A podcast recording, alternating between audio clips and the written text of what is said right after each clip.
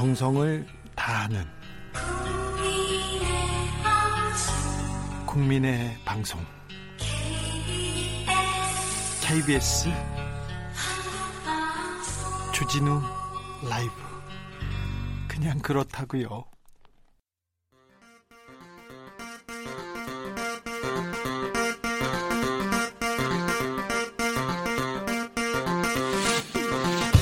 주진우 라이브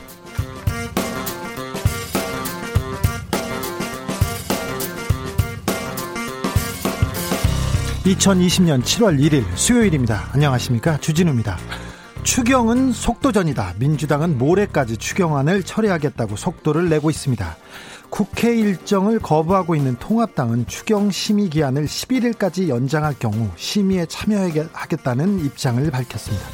그러자 민주당 김태년 원내대표는 지금 통합당에게 필요한 건 과거와 단절된 성찰과 변화라고 했는데요. 대한민국의 보수가 바로 서기 위해 필요한 것은 무엇일까요? 새 코너 보수합시다에서 고민해 보겠습니다. 일본 여행 안 가고 일본 제품 안 사요. No Japan No No Japan 일본 불매운동 1년을 맞았습니다. 꼭 1년 전에 일본 정부가 경제 보복 조치를 단행하면서 수출 규제를 밝혔을 때 우리 업계는 긴장했었는데요. 하지만 우리 국민이 노재팬 안 가고 안 산다로 일본에 맞섰습니다. 그리고 1년 후 결과는 어떻게 됐을까요? 오히려 일본의 타격이 더 큽니다. 우리에겐 전화 위복이 된 지난 1년 김상조 청와대 정책실장과 함께 돌아보겠습니다.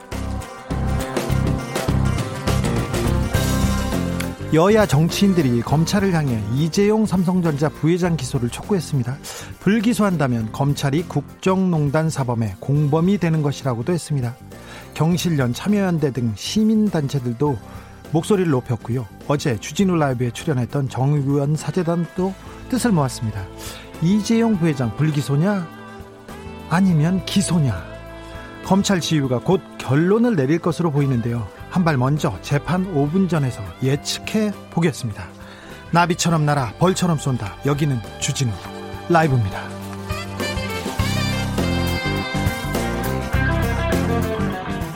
오늘도 자중잘 겸손하고 진정, 진정성 있게 여러분과 함께 하겠습니다.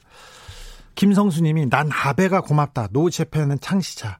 그런 분도 많습니다. 아베가 굉장히 그 한국에 몹쓸 짓을 많이 하고 있는데요. 그게 한국을 또 어, 새로 태어나게 깨어나게 하는 힘이 되고 있다는 그런 얘기도 있습니다. 한국민이 이렇게 저력이 있고요. 어, 훌륭합니다. 뛰어납니다. 그 뛰어난 저력을 믿어 보자고요. 2020년 하반기 시작입니다. 7월 1일. 벌써 절반이 갔습니다. 올해도 아, 이번 생은 망했어. 그런 분들 많은데 그런 거 아니잖아요. 올해는 망해서 그런 분들 많지 않습니까? 근데 아직 절반이 남았습니다. 7월 좀 힘차게 시작해 보자고요. 아, 기운이 없으시다고요. 어렵다고요. 눈물이 난다고요. 그래도 아, 우리에겐 절반이 남았습니다. 그러니까 힘차게 뛰었으면 합니다. 올해 하반기에는 이런 뉴스 좀 들었으면 좋겠다. 여러분의 희망 그런 뉴스 있습니까? 그러면 제가 받아보겠습니다. 그래서 기운을 담아서 제가 이렇게 여러분들에게 다시 띄워드리겠습니다. 샵 9730 짧은 문자 50원 긴 문자는 100원입니다. 콩으로 보내시면 무료입니다. 오늘 순서 시작하겠습니다. 시끄러운 세상 더 시끄러운 정치 풀리지 않는 갈등 꼬이는 일상 답답하신가요? 저에게 오십시오. 주 기자가 여러분의 답답한 속을 뚫어드립니다. KBS 1라디오 주진우 라이브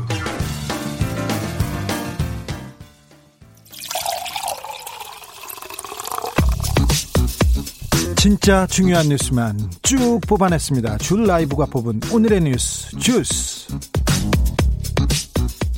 시사인 송지혜 기자 안녕하세요. 네, 안녕하세요. 올리비아 양님이 기소냐 불기소냐로 흐름을 바꾼 삼성 대단하다. 그렇습니다. 구속이냐 불구속이냐 기소는 정해져 있었는데 지금 삼성이니까 이렇게 바꿨다 이런 지적. 네. 대단하죠? 달빛새님이 맨날 차에서 듣다 오늘은 방에서 누워서 듣고 싶습니다. 방에서 들으면요 주진우 라이브 더 들을 만하다는 그런 근거 없는 뉴스 있습니다. 네. 저, 저로부터 시작됐는데요. 2020년 화이팅입니다. 달빛새님도 화이팅입니다. 아, 우리 정치자분도 아, 활력 있게 기운 내서 아, 하반기 시작해 보자고요. 음, 담비 아빠님이 올해는 제 동생 결혼했으면 좋겠어요. 왜 동생 결혼을 걱정하는지 모르겠는데, 네. 어, 청취자님이 원하신다면 그래 저도 그랬으면 좋겠습니다. 꼭 그래야 되는지는 잘 모르겠습니다만 그랬으면 좋겠습니다. 첫 번째 뉴스부터 가보겠습니다. 코로나 19 아, 상황 볼까요? 아직도 심각합니다. 네, 신규 확진자 51명입니다. 다시 50명대로 올라섰는데요. 네. 누적 확진자는 1만 2,850명으로 늘었습니다. 수도권 어떻습니까? 수도권 발생 36명이고요. 예. 해외 유입 15명입니다. 아, 오. 수도권이 아니라 지역이 38명이네요. 한동안 이제 수도권 감염이 대부분 차지했었는데 네. 요새는 이제 또 지역으로 감염사를 잇따르고 있습니다. 광주 걱정입니다. 광주에서 13명의 신규 확진자 나왔습니다. 지난 6월 27일부터 어제까지 확진 판정받은 광주 지역 확진자는 모두 22명인데요. 네. 지난달 20일에 사찰 광륵사에서 39명이 모인 법회를 가졌었는데 그 이후에 또 승려와 신도가 확진 판정을 받은 겁니다.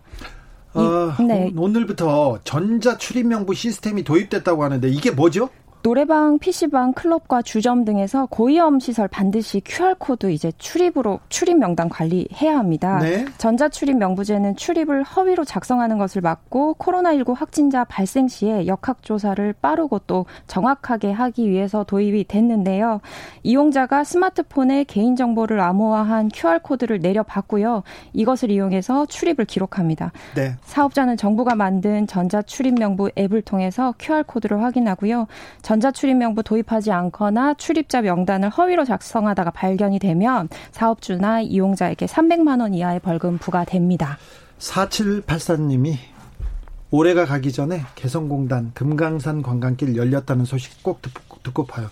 아, 어떤 어, 소식 듣고 파요 이렇게 하면 보통 나의 이 나의 행복 얘기 안 하시고 우리 국민들은 우리 청취자는 이렇게 나라 얘기합니다. 남북 화해 협력 얘기합니다. 아유, 훌륭하십니다. 김민신등님은 주진우 라이브 드디어 라디오 청취율 1위 이런 기사 보고 싶다고 했는데 저도 그러고 싶은데 어찌 될지 잘 모르겠습니다. 저는 아직 부족해서 많이 갈 길이 멉니다.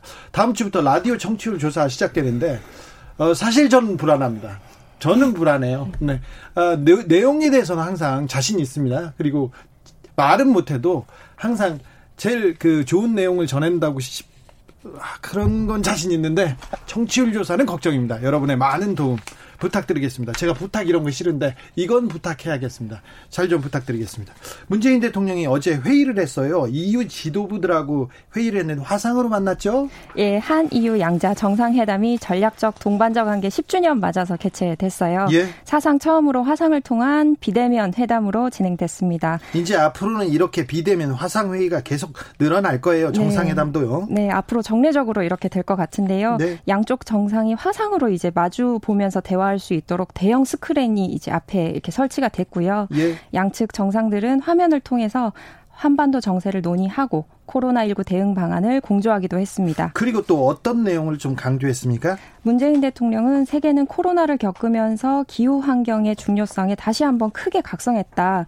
기후 문제 해결에 적극적인 이유와 그린 뉴딜 협력하겠다 이렇게 말했는데요. 예. 이유도 뭐 한반도 평화 번영 달성을 위해서 북한을 지속적으로 관여시키는 한국 정부의 노력을 지지한다 이런 뜻을 밝혔습니다. 아, 기후 환경의 중요성 그리고 아, 북한 문제도 얘기를 많이 했겠죠. 그렇죠. 북미 관계 에 대해서도 언급했는데요. 어, 문재인 대통령은 미국이 미국이 대선하기 전에 북미 간 대화 노력이 다시 한번 추진될 필요가 있다. 다시 한번 마주 앉아 대화를 나눌 수 있도록 하겠다. 이렇게 말했습니다. 네.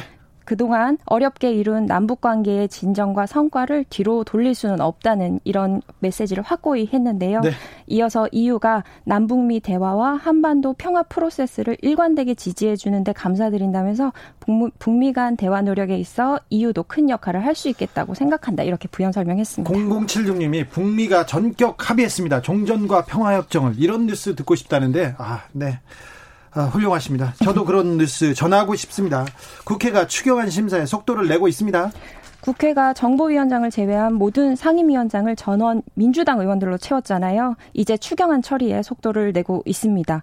국회 예, 산결산 특별위원회는 오늘 예산안 조정 소위원회를 열어서 3차 추경안 세부 심사에 들어갔습니다. 지금 진행 중이잖아요. 드디어 심사를 하고 있습니다. 교육위원회 예비심사 과정에서 증액된 등록금 반환 그리고 대학 간접 지원 예산을 집중 논의하고 있습니다. 네. 그 오늘 또 어제에 이어서 미래통합당의 불참 속에서 진행이 되고 있는데 이 부분은 제가 어, 주필에서 조금 더 다루겠습니다. 예. 주호영 미래통합당 원내대표의 입장은 어떻습니까? 미래통합당의 입장을 아무래도 주호영 대표한테 물어봐야 될 것 같은데요. 오늘 이제 또 글을 올리셨어요. 페이스북에. 네. 민주당이 단독으로 상임위원회 구성하고 3차 추경 예비심사를 마친 상황을 이렇게 비판을 했는데 특별하게 이번에 좀 어, 세월호를 언급을 했습니다. 세월호를요? 뭐라고요?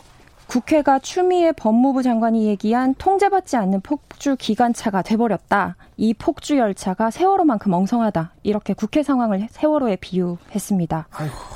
법과 예산을 심사할 국회 상임위원회와 상임위원이 완비되지 않았는데 승객이 다 탔는지 승무원은 제자리에 있는지 점검조차 하지 않고 출발한 세월호 이렇게 비유했습니다. 주호영 원내대표는 과거에도 세월호를 교통사고에 비유하는 막말을 한 이력이 있습니다. 2014년 여당인 새누리당 정책위원장을 맡았던 시절에 손해배상에 있어서는 세월호가 교통사고 배상 법률을 벗어날 수 없다 이렇게 말을 한 적이 있는데 음, 오늘 세월호 참사 희생을 통합당의 국회 불참을 등치시킨 거죠. 자신의 네. 피해를 극다, 극대화한 거라고 저는 보고요. 세월호. 세월호, 세월호는 얘기만 하면 가슴이 아픈 사람들이 너무 많잖아요.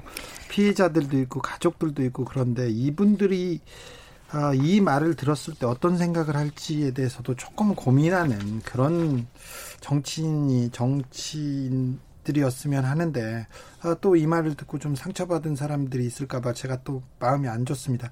오늘 사회적 참사 특조위에서 세월호 참사 당시에 저 제일 먼저 행 헬기 그다음에 항공기가 이렇게 그쪽으로 갔지 않습니까? 항공기는 헬기를 말하는 거죠? 네네 그렇습니다. 그 헬기 기장들에 대해서 검찰 수사를 의뢰했습니다. 예, 세월호 참사 당일에 출동한 해경 헬기 기장들이 선체가 50도 이상 기울어진 것을 봤는데도 구조연을 내려보내지 않는 등 구조 조치를 하지 않아서 피해를 키웠다는 조사 결과가 나왔습니다.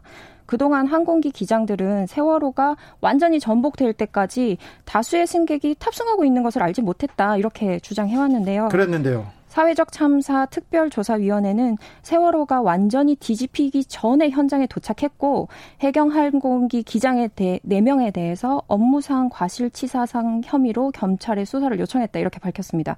세월호 참사 당시에 항공 구조 활동과 관련해서 사참위가 검찰 수사를 요청한 건 이번이 처음입니다. 근데 그 기억하시는지 모르겠습니다만 세월호가 이렇게 전복됐을 때 헬기가 먼저 갔잖아요. 그래서 몇 명은 이렇게 구조해서 돌아온 것도 기억이 납니다. 그런데 그 당시에 그 안에 학생들이 많이 남아 있다는 걸 알면서 그, 그대로 돌아왔어요. 네, 그렇죠. 그 선박 위에서 구조된 학생들도 있었잖아요. 네. 그들이 그 학생들이 선내에는 승객들이 있다 도움이 필요하다 이렇게 말을 얘기했죠. 했는데 네. 현장 항공 구조사들은 그 요구를 묵살하고 필요한 구호 조치도 하지 않았다 이런 겁니다. 어...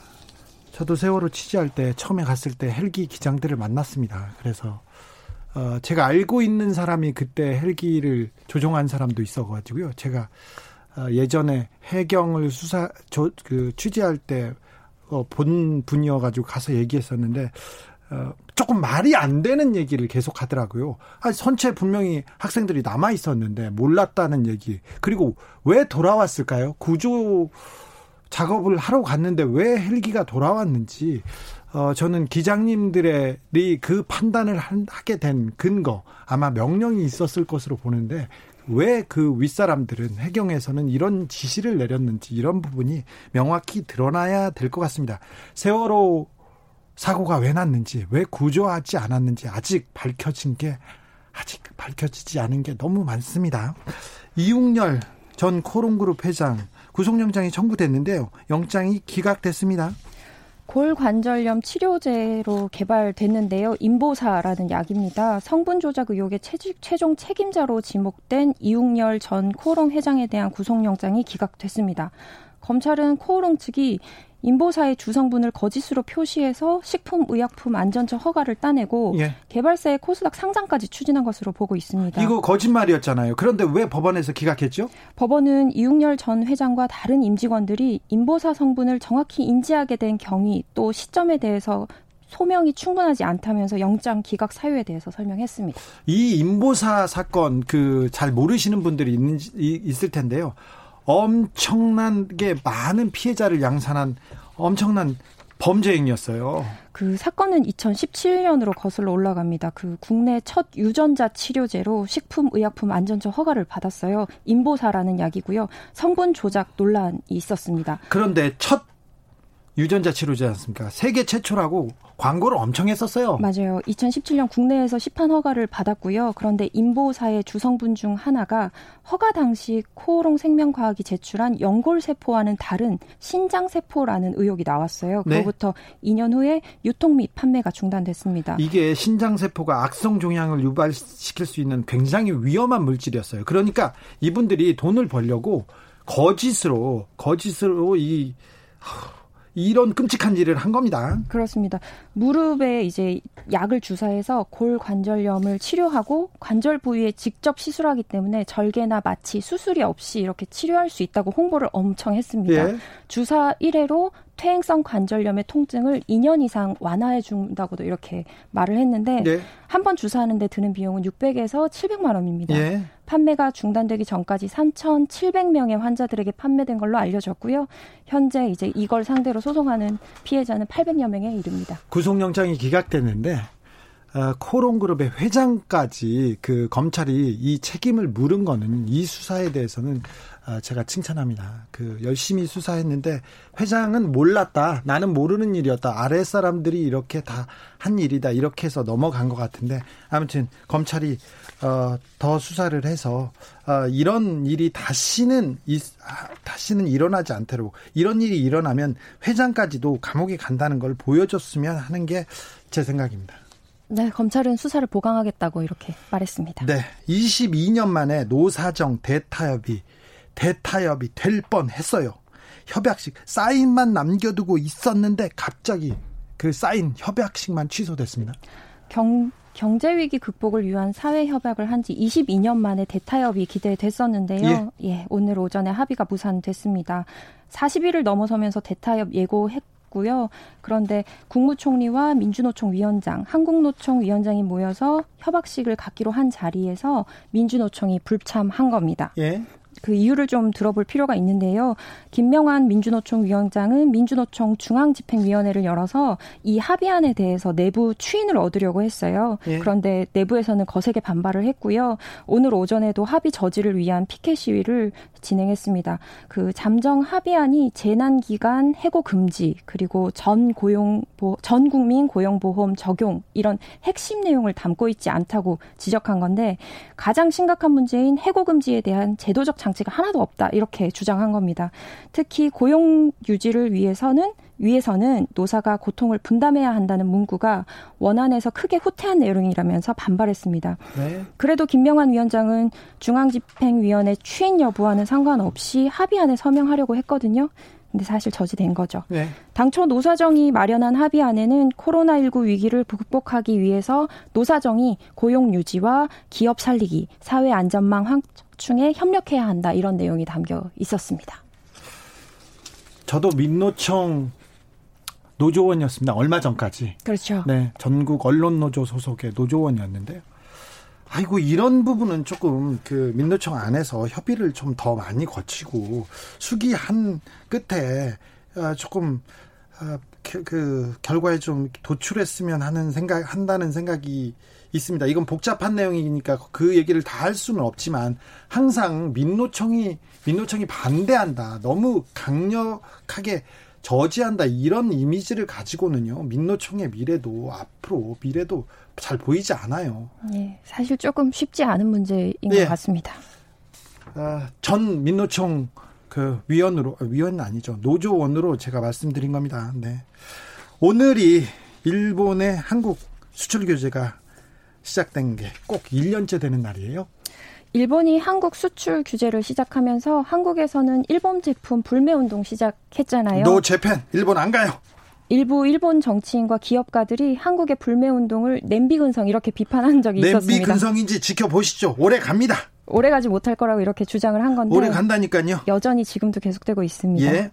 랩하는 것 같네요. 아, 그래요? 일본 정부는 더욱 강하게 나오는 모양새입니다. 일본 정부는 코로나19 확산 방지를 이유로 한국에 대한 입국 규제 조치를 오는 7월 말까지 연장하기로 했습니다. 네. 최근에는 한국의 G7 정상회의 참여에 반대 의사를 표명했고요.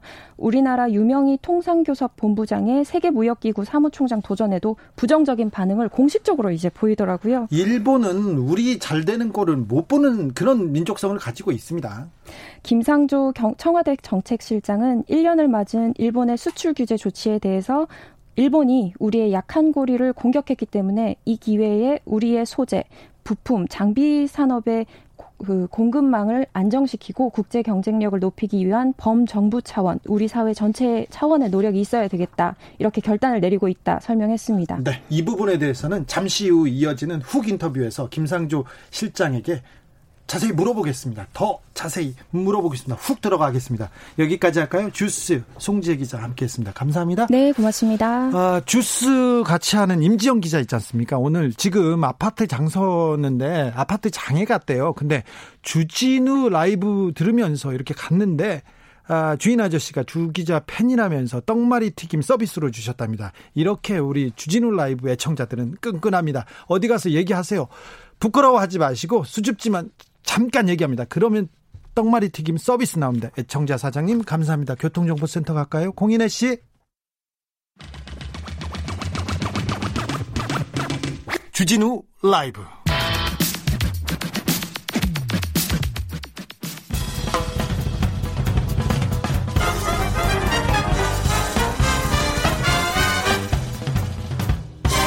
훅 인터뷰.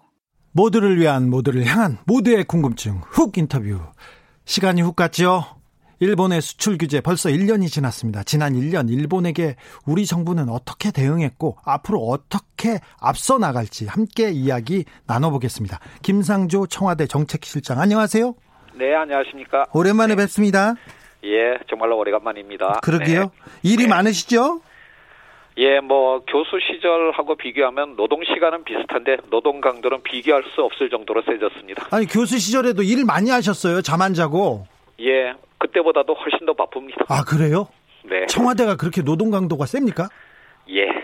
뭐. 어? 뭐 그냥 비유를 들자면 어. 어떨 때는 화장실 갈 시간도 없습니다. 아 그래요? 네. 어떤 점이 어떤 게 특별히 어려워요? 그 정책 자체만 놓고 본다면 뭐 합리적인 내용의 정책을 만드는 거는 뭐 할 수 있겠는데 네.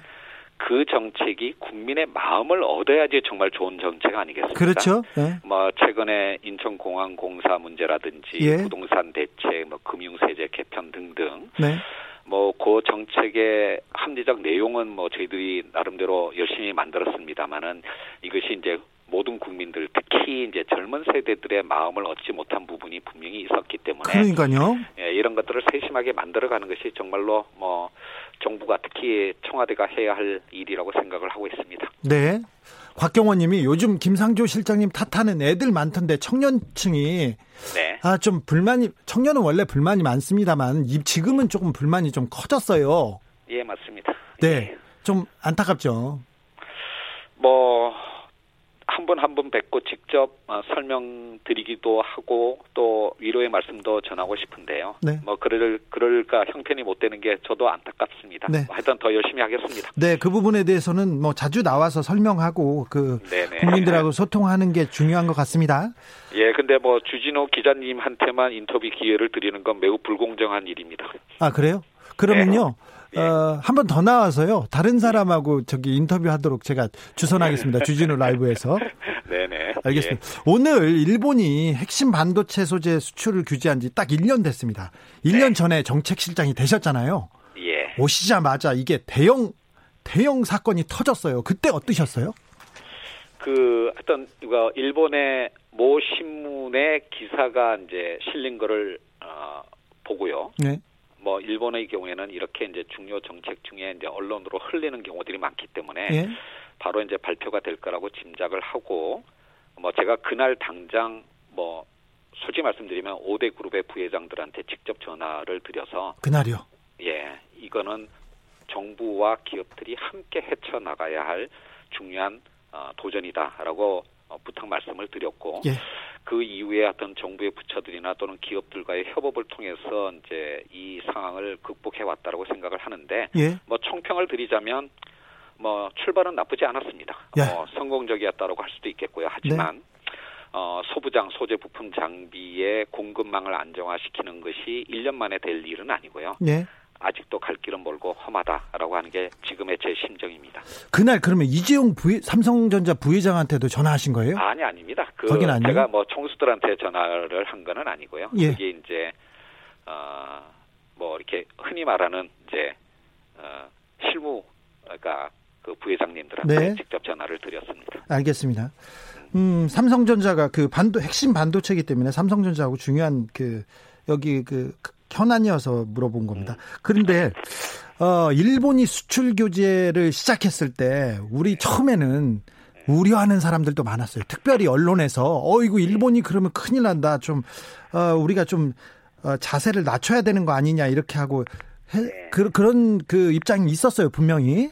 예, 뭐 사실 뭐 저도 어, 많은 고민을 했고요. 예. 어, 왜냐하면 그 일본이 이제 규제하는 세계 품목 자체의 어떤 직접적인 영향도 있겠지만 한일 간의 어떤 외교 관계가 악화되게 되면 뭐 네. 예를 들어서 관광이나 항공과 같은 2차적으로 피해를 보는 업종들도 생길 거고요. 네. 더 나가서 경제 불확실성이 생기게 되면 모든 기업들이 사실은 간접적으로는 피해가 생기게 마련입니다. 음. 이런 것들을 전반적으로 고려하면서 뭐 솔직히 말씀드리면 적당히 타협하자라고 하는 의견들도 분명히 있었습니다. 예. 외부에서 네. 그렇지만 이것이 외교적인 측면에서뿐만 아니라 경제적인 측면에서 봐서도 우리가 여기서 적당히 타협한다면 소재 부품 장비 산업의 체질을 개선하는 기회를 잃어버릴 거고 앞으로도 이와 같은 일들이 계속 발생할 수도 있다라고 판단을 했고요. 예. 그런 의미에서 차제에 우리나라의 어,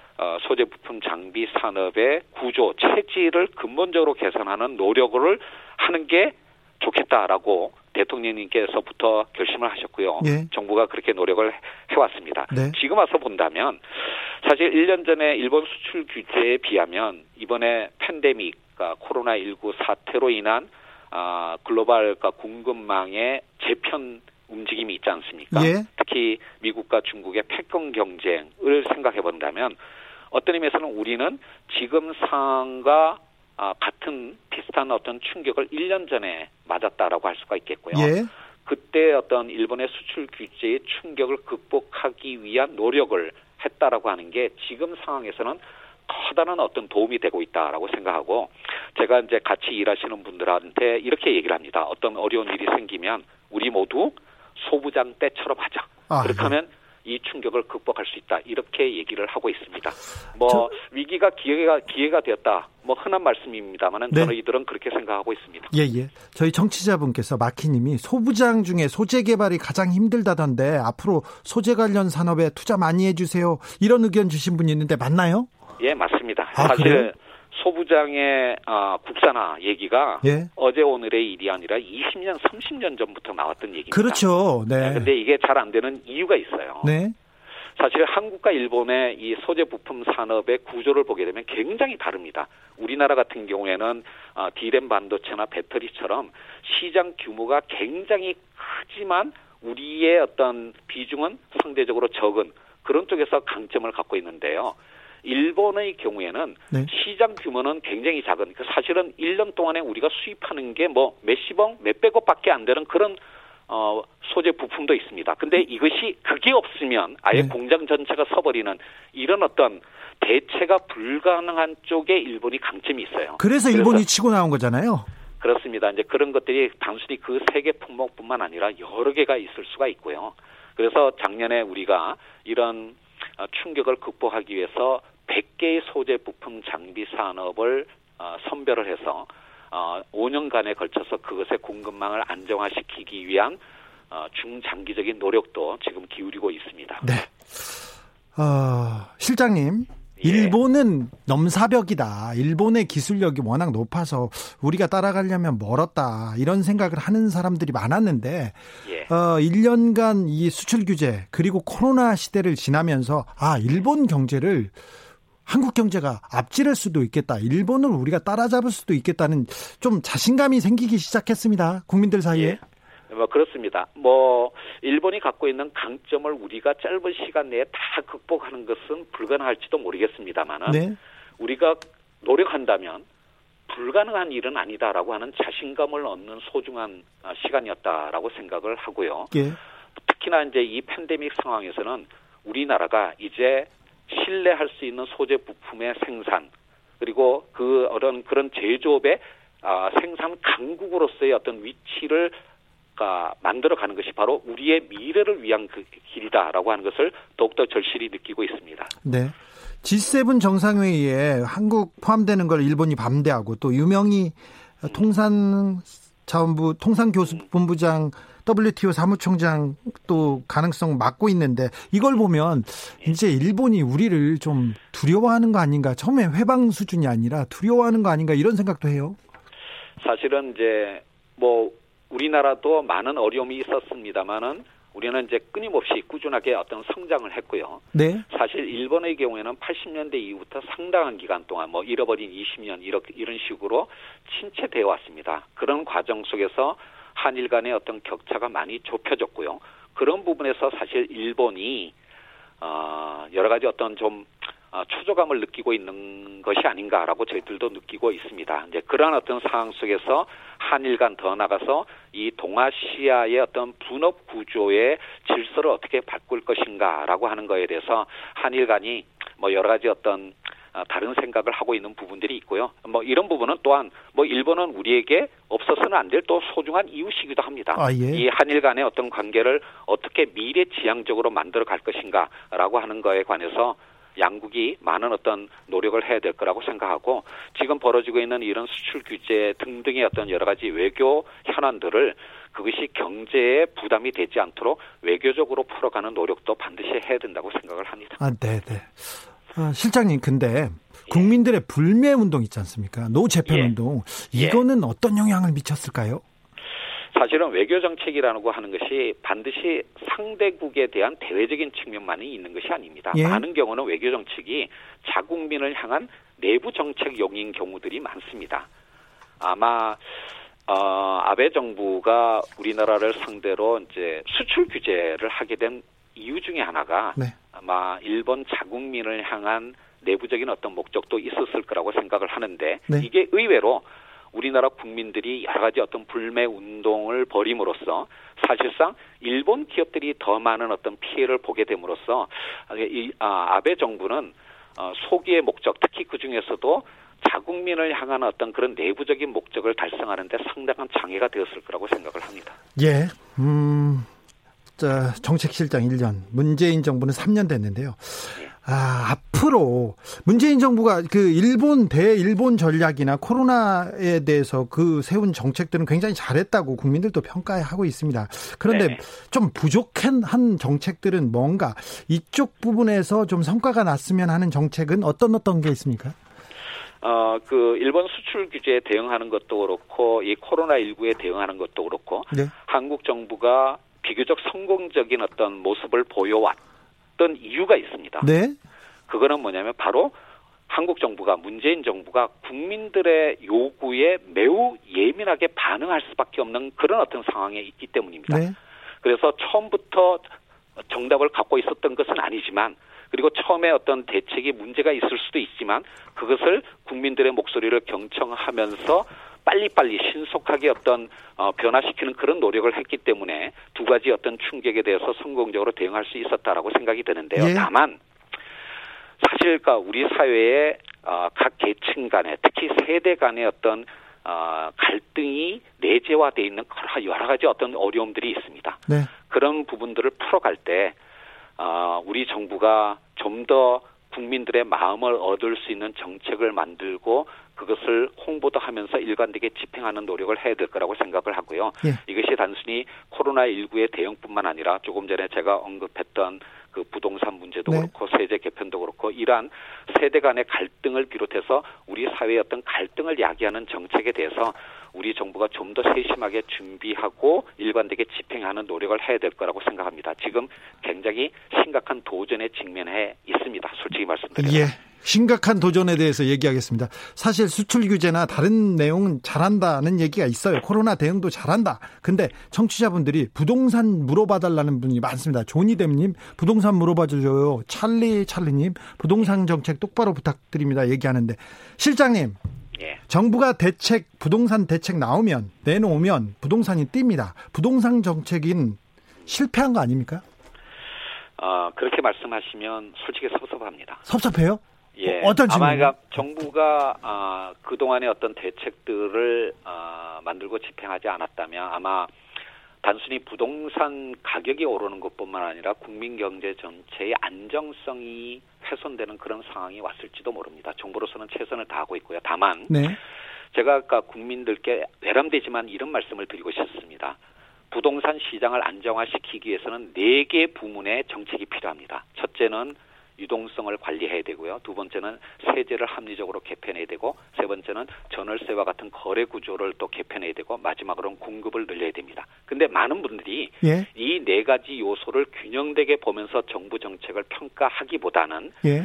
자기의 위치에 있어서, 있어서 가장 중요한 문제만을 보면서 자 이게 부족하기 때문에 어, 정부의 부동산 정책이 실패했다라고 말씀들을 하세요. 물론 정부는 국민들의 어떤 그 불만들을 경청하고 그걸 보완하기 위해서 끊임없이 노력하겠습니다. 하지만 부동산 대책이라는 것이 발표한다고 해서 그 다음 날부터 효과를 발휘하는 것은 아닙니다. 네. 예를 들면 작년 12월 16일 날 발표했던 부동산 대책 중에서 세법 개정과 관련된 부분이 있습니다. 종부세나 보유세. 그거 아직 국회를 통과하지 못했습니다. 네. 그리고 그러니까 올 5월 달에 서울 시내에서만 총 7만 호의 공급을 특히 청년들과 신혼부부들에게 공급하는 그런 어떤 공급 대책을 발표를 했습니다. 이거 완성되려면 3, 4년이 걸립니다. 정책이라고 하는 것이 바로 효과를 내기 어렵다라는 점을 좀 야, 이해를 해 주셨으면 좋겠고요. 이 네 가지 요소를 균형 맞춰서 정부는 정책을 할 수밖에 없다라는 것을 정말 이해를 해 주시기를 간곡하게 부탁드리겠습니다. 물론 부족한 부분은 끊임없이 보완하겠습니다만은 한 가지 분명한 것은 문재인 정부는 부동산 시장의 안정을 위해서 총력을 다할 것입니다. 네, 총력을 다해 주십시오. 총력을 다했는데 음. 3년 동안 너무 집값이 많이 올랐어요. 특별히 수도권 그, 서울이요. 그러니까 주진희 기자님. 네. 그러니까 국제적으로 보셔야 되는데요. 사실 2008년 그러니까 위기 이후에 전 세계가 주체할 수 없을 만큼 유동성을 풀었고 그 결과 인류 역사상 가장 낮은 저금리 상황이었습니다. 우리나라도 마찬가지고요. 예. 이런 상황에서는 부동산이나 주식과 같은 자산 시장의 버블이 발생할 가능성이 높은데요. 우리나라 자산 시장의 버블이 사실 다른 나라에 비해서는 상대적으로 낮은 겁니다. 물론 국지적으로 여러 가지의 어려운 불안, 아, 불안정성이 있는 것은 사실이고 정부가 이에 대해서 최선의 노력을 다하겠습니다마는 지금 상황에서 완벽하게 국민들께서 원하시는 모든 지역의 모든 유형의 모든 가격대의 주택 가격을 안정화시킨다라고 하는 것은 정말 쉽지 않은 것이지만 우리 국민들의 어떤 주거의 삶이나 또는 국민 경제 전체의 안정성을 유지하기 위해서 정부는 최선의 노력을 다하고 있다라고 하는 것을 이해를 해 주셨으면 좋겠습니다. 알겠습니다. 마지막으로 예. 아, 청년 정책. 청년 예. 그 일자리 그 다음에 청년들을 위한 취업 정책에 대해서 굉장히 공을 들이고 있는 건 압니다. 황덕순 수석께서도 계속해서 집중하고 있는데 아, 이 부분 아, 좀 마음을 청년들의 마음을 얻는 데까지는 아직 그 뭐 예, 많이 부족합니다. 네. 솔직히 뭐 제가 대학에 있을 때도 제 강의를 듣는 학생들의 얼굴을 얼굴을 볼 때마다 이거는 너희들 책임이 아니다. 나와 같은 기성세대의 책임이다라고 얘기를 하곤 했었습니다. 네. 그 젊은 세대들이 느끼는 상실감, 좌절감 같은 거 잘 알고 있고요. 무엇보다도 그 젊은 세대들이 제대로 된 어떤 경제 활동을 할 수 있는 기회, 네. 그런 경제 생태계를 만드는 것이 근본적인 대책이라고 생각을 하고 있고 그런 의미에서 다시 한번 강조드리지만 공정과 혁신은 동전의 양면이라고 생각을 하고 있고요. 공정을 위해서도 혁신을 위해서 열심히 노력하겠고요. 그 혁신이 특히 젊은 세대들한테 기회를 줄 수 있는 그런 평평한 공정한 생태계를 만들기 위해서 노력을 하겠습니다. 네. 여기까지 듣겠습니다. 실장님. 예. 실장님 일할 때 잠 안 자지 않습니까? 근데 그 잠안 예. 자면 안 되고요. 잠은 좀 주무시면서 하십시오. 예, 알겠습니다. 지금까지 어, 주진우 기자님도 건강하십시오. 네. 네. 지금까지 김상조 청와대 정책실장이었습니다. 네, 감사합니다. 감사합니다. 김우성 님이 나 죽은 후에 효과 나타나면 안 되는데 여기 하고요. 어, 여기까지 하세요. 우시겠다 이런 분도 있었어요. 네.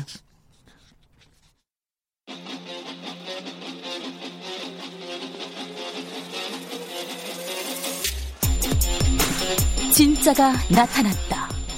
악마 기자 주 기자가 전해주는 지옥에서 온 실사. 주진우 라이브.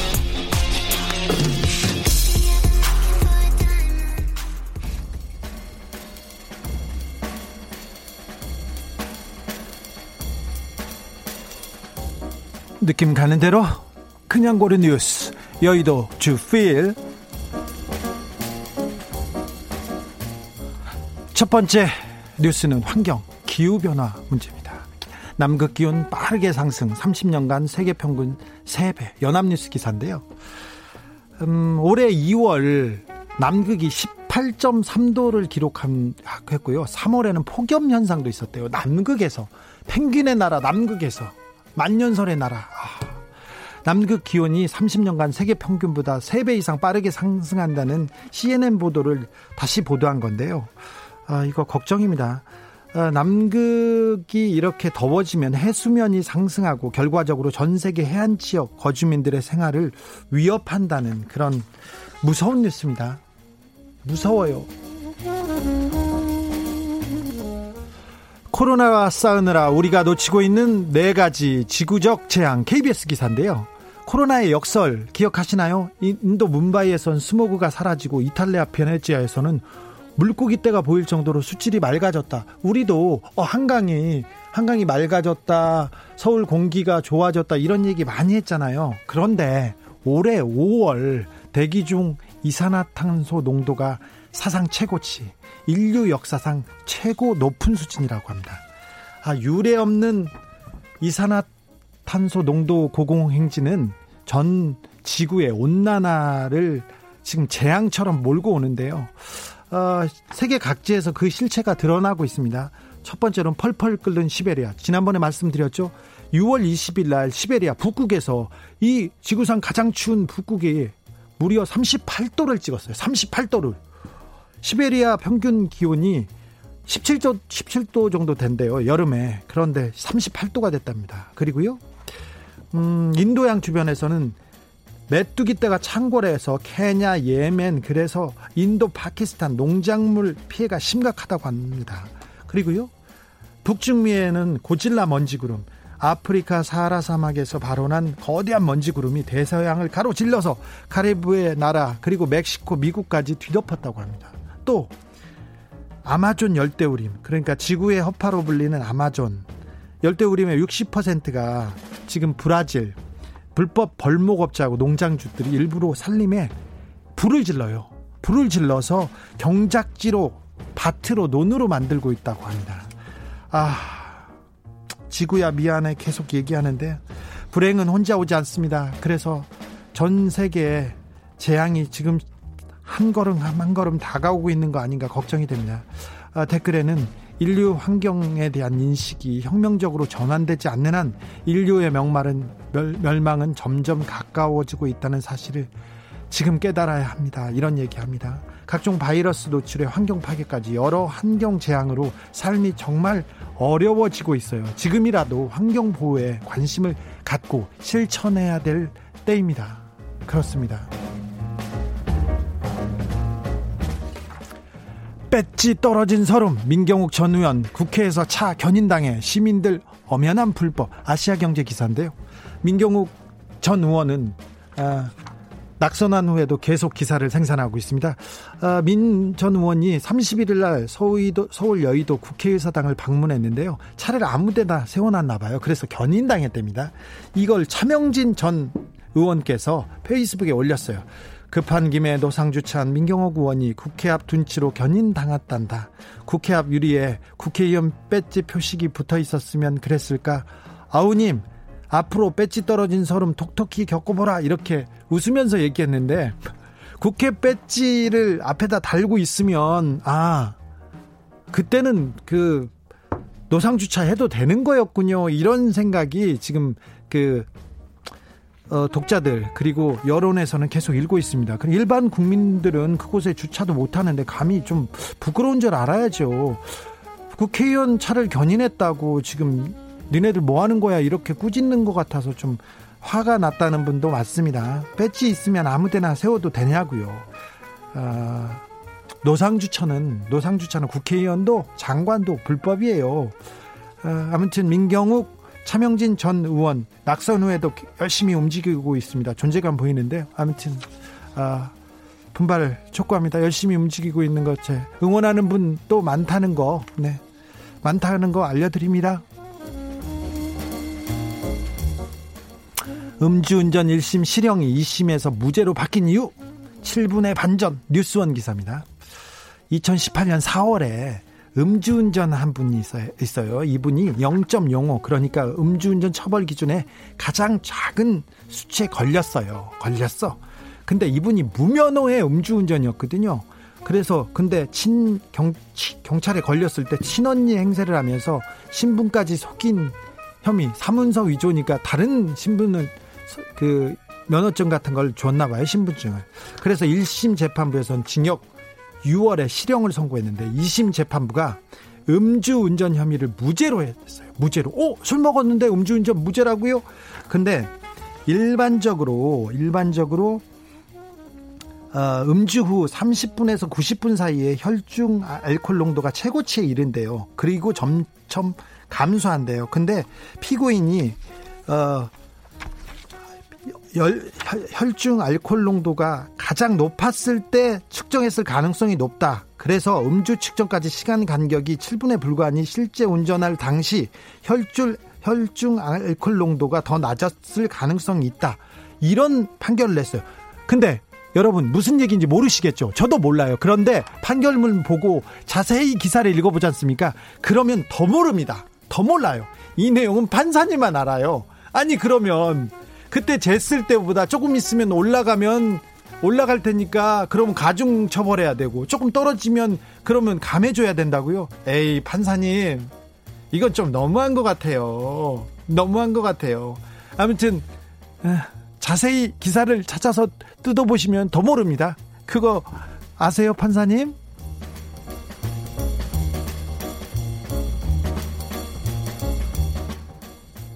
돌려들 돌려줄 등록금 없다던 사립대 민낯, 세종대, 백석대, 법인 재상 유용, 서울경제 기사인데요. 세종대하고 백석대에서 학교 돈을 얼마나 어떻게 썼는지 그냥 퇴직자들한테 황금 열쇠를 사주고요. 뭐 그리고 성적 미달 그리고 학교 안 온 사람한테 장학금 막 줬어요. 그러니까 교수나 누구하고 학교하고 관계 있는 사람한테 이렇게 펑펑 썼어요. 그리고 임원들 업무 추진비 수천만 원 아무렇게나 막 쓴 게 이렇게 드러났는데 대학교 돈 많아요. 돈 많아요. 그런데 지금 등록금 보전해 줘야 된다면서 정부에서 대학에 돈 줘야 된다 이렇게 하지 않습니까? 그래서 댓글에 아니 대학들 실정이 이런데 등록금 반환 세금으로 하는 거 너무하는 거 아니냐 이런 얘기합니다. 돈 없다고 말로만 징징 거리지 말고 재정 투명하게 해라 대학교 이렇게 얘기하는데 세종대는 주명건 이사장이라는 분이 그 이사장인데요. MB 이명박 정권 때 4대강의 계획을 세워주신 분이에요. 이분이 비리 사 그때도 비리 문제로 학교에서 쫓, 쫓겨났는데 이명박 대통령이 되자마자 세종대에 복귀했고 이런 비리가 계속 이어졌어요. 이어졌어요. 4대 사학법 개정 꼭 이루어져야 되는 거 아닌가 몰라요.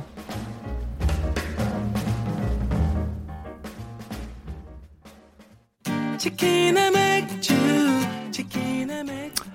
응원과 치맥 없는 반쪽 직관 시장 문제는 아쉬움 달랠 티프리 머니투데이 기사인데요. 이번 주말부터 프로야구 관중 입장 가능해질 것 같습니다. 그런데 물 음료는 되고요.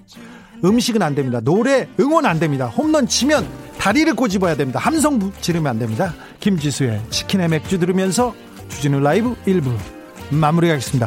홈런 안 됩니다. 그 함성 안 됩니다. 다리 꼬집어야 됩니다. 찾아요.